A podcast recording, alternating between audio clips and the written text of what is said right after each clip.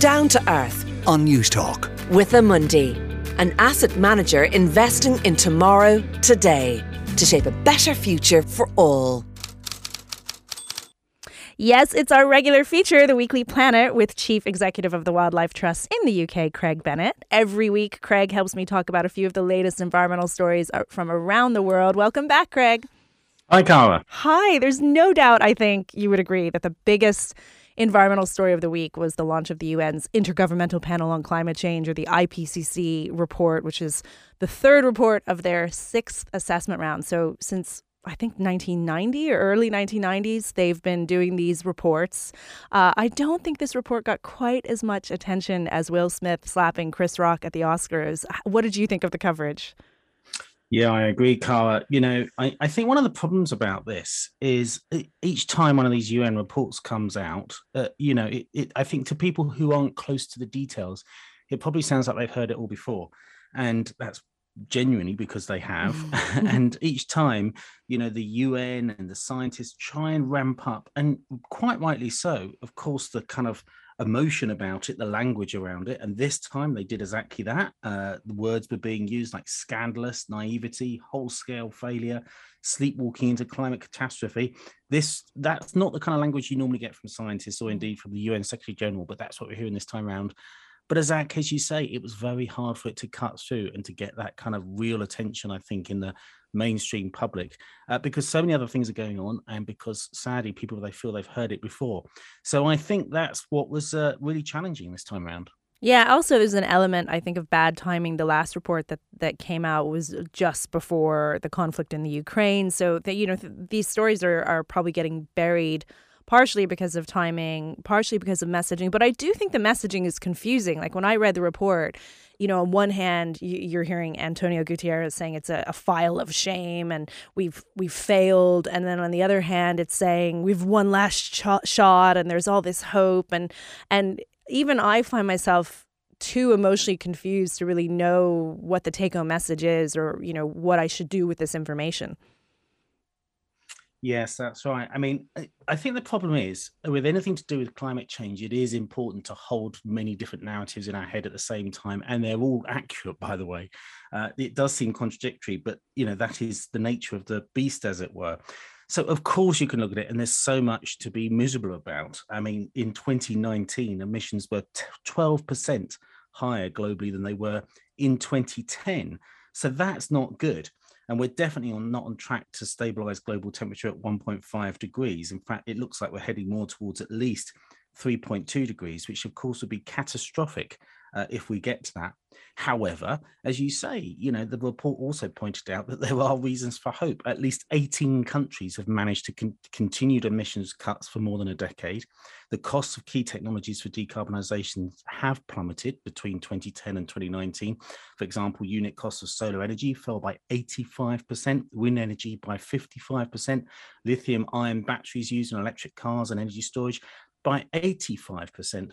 So all that is encouraging. The problem is the reason these two narratives exist at the same time is, is we are getting those cuts in, in the cost of new technologies and we're getting rapid deployment new technologies, but they're basically making up for what would be new fossil fuel infrastructure uh, rather than actually taking away the old uh, fossil fuel infrastructure. And until we actually start to see some of that old fossil fuel infrastructure closing down, which we are seeing in some bits of the world, in some areas, uh, but unless we start seeing that at scale, we're not going to get the kind of um, uh, ramping up of uh, change that is really needed to tackle this. So this is the end of their their sixth assessment period, and presumably it'll be probably another five years or so before they do their their seventh. So I mean, what do you think we do with this information now that we have it, and it's kind of what we're going to be relying on for I think the next five years or so? Well, I mean, of course, it just means the things we already know. Number one, that we've got to move much, much faster. I mean, I was talking about the quotes and the language this time around. Uh, I think uh, and Antonio Guterres, the UN Secretary General, was trying to say this isn't about taking action next year or next month. It's about doing it now. And uh, we really do need to kind of get on with it and cut those emissions quickly. And I think I think what's interesting about that, with the the whole shock of what's happening in Ukraine and how that's causing people to think differently, perhaps about energy, it does play into immediately the kind of thinking about well, well, how do we change our energy security And that we've got to move away from fossil fuels. It's not just about trying to get fossil fuels from a different place. We have to be thinking now about actually replacing fossil fuels.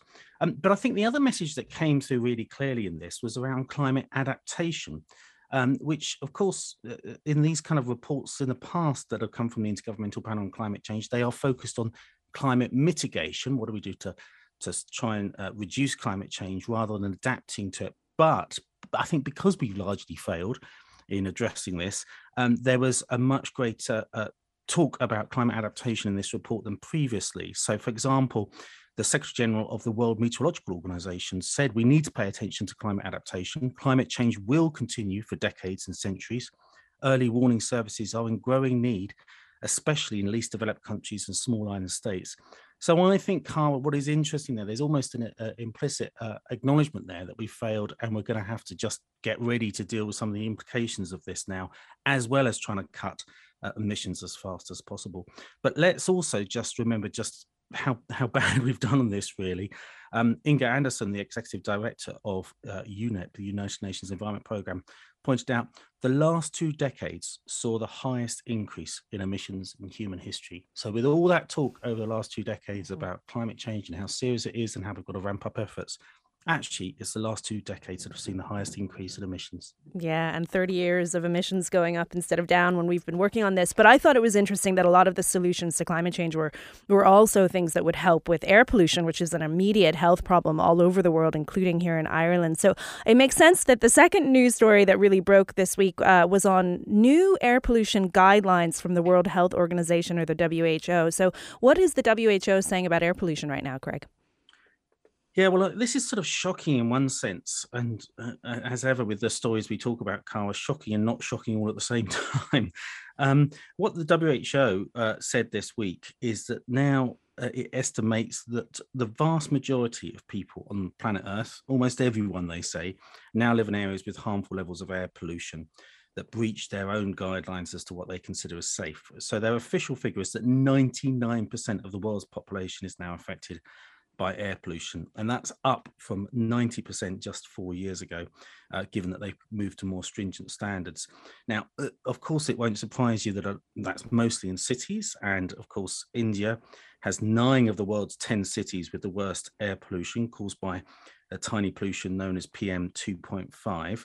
Um, but actually, obviously, some of it is also in the countryside. And, and although the sources of uh, most air pollution comes from the burning of fossil fuels, in cars and power plants. Actually, a lot of air pollution does come from farming, which is why you do get uh, air pollution in the rural environment environment as well. And actually, even natural sources like desert sand, when these kind of all combine together, uh, and indeed with you know cook stoves in, in, in developing countries as well, actually that results in um, this combination of air pollution. And I, I, certainly thought it was a really important thing to talk about this week because what I've always found astonishing about air pollution is, is it is one of those things that we know what we need to do to solve it.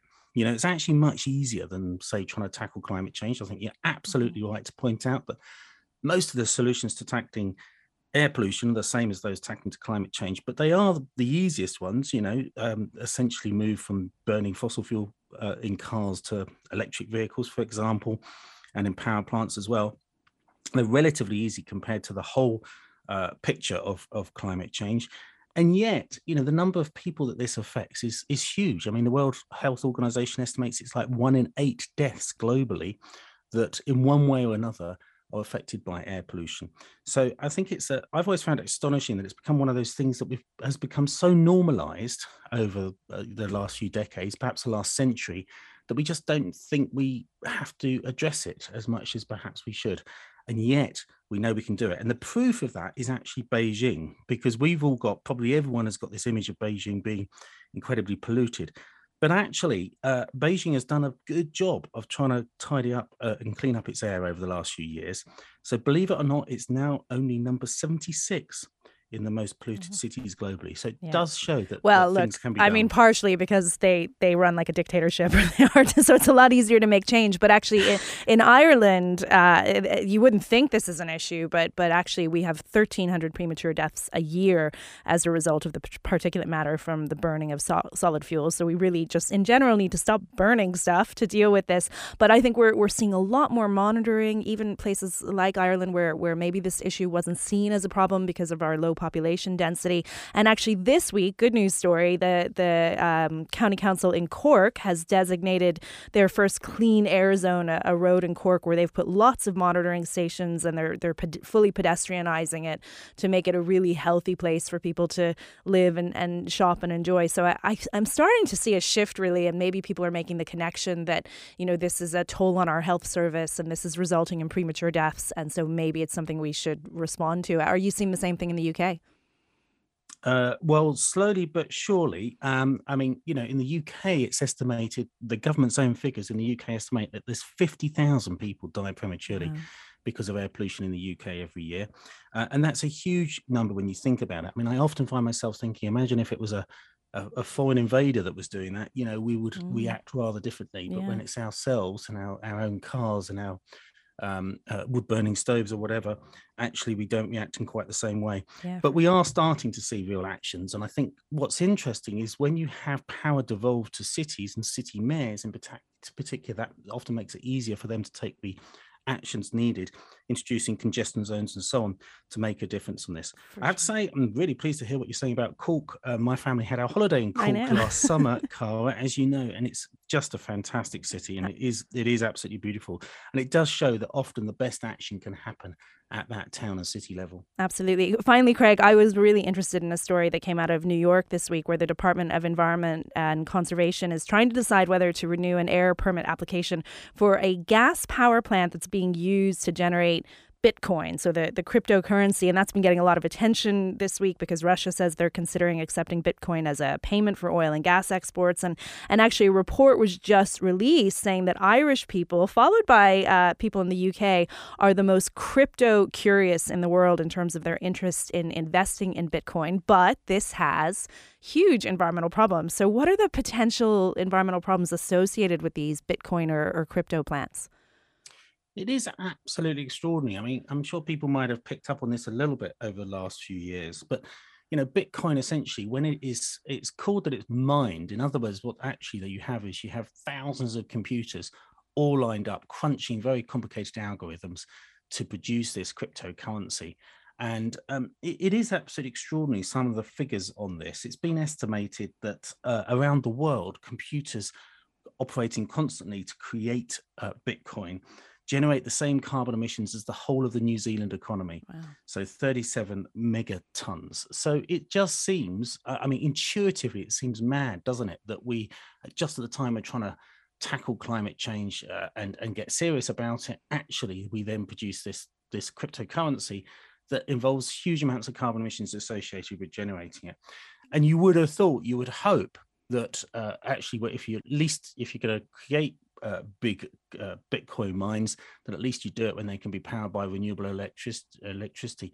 But that's not the case. Actually, sadly, a lot of them, including this one that there's this controversy about in New York State, uh, as you say, uh, that is would be uh, fueled by fracked gas. Can you believe? Yeah. So uh, actually, we are seeing you know quite a lot of fossil fuels going into power generation to create Bitcoin, and that's a real, real problem. Yeah, and, and I uh, mean, actually, this in... this particular plant, I should say, was a struggling coal plant that operated about six percent of the time uh, before 2014, and then this investment company came and purchased it and began running it 24 7 around the clock to make Bitcoin with 20,000 computers mining this cryptocurrency. So, actually, I, I think you could argue that it's doing more damage as a cryptocurrency plant running 24 7 than it was as a as a coal plant that only ran 6% of the time. And that is really scary because these investors are looking at all of these old coal plants that are starting to shut down as a result of climate action and seeing this as an opportunity. It could really make the climate problem worse, couldn't it?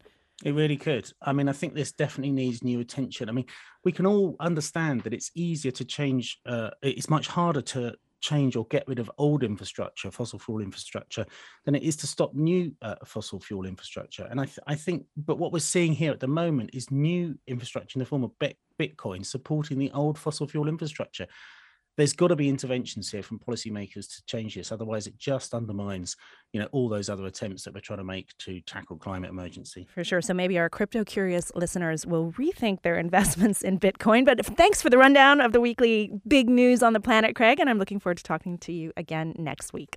Thanks. Speak next week.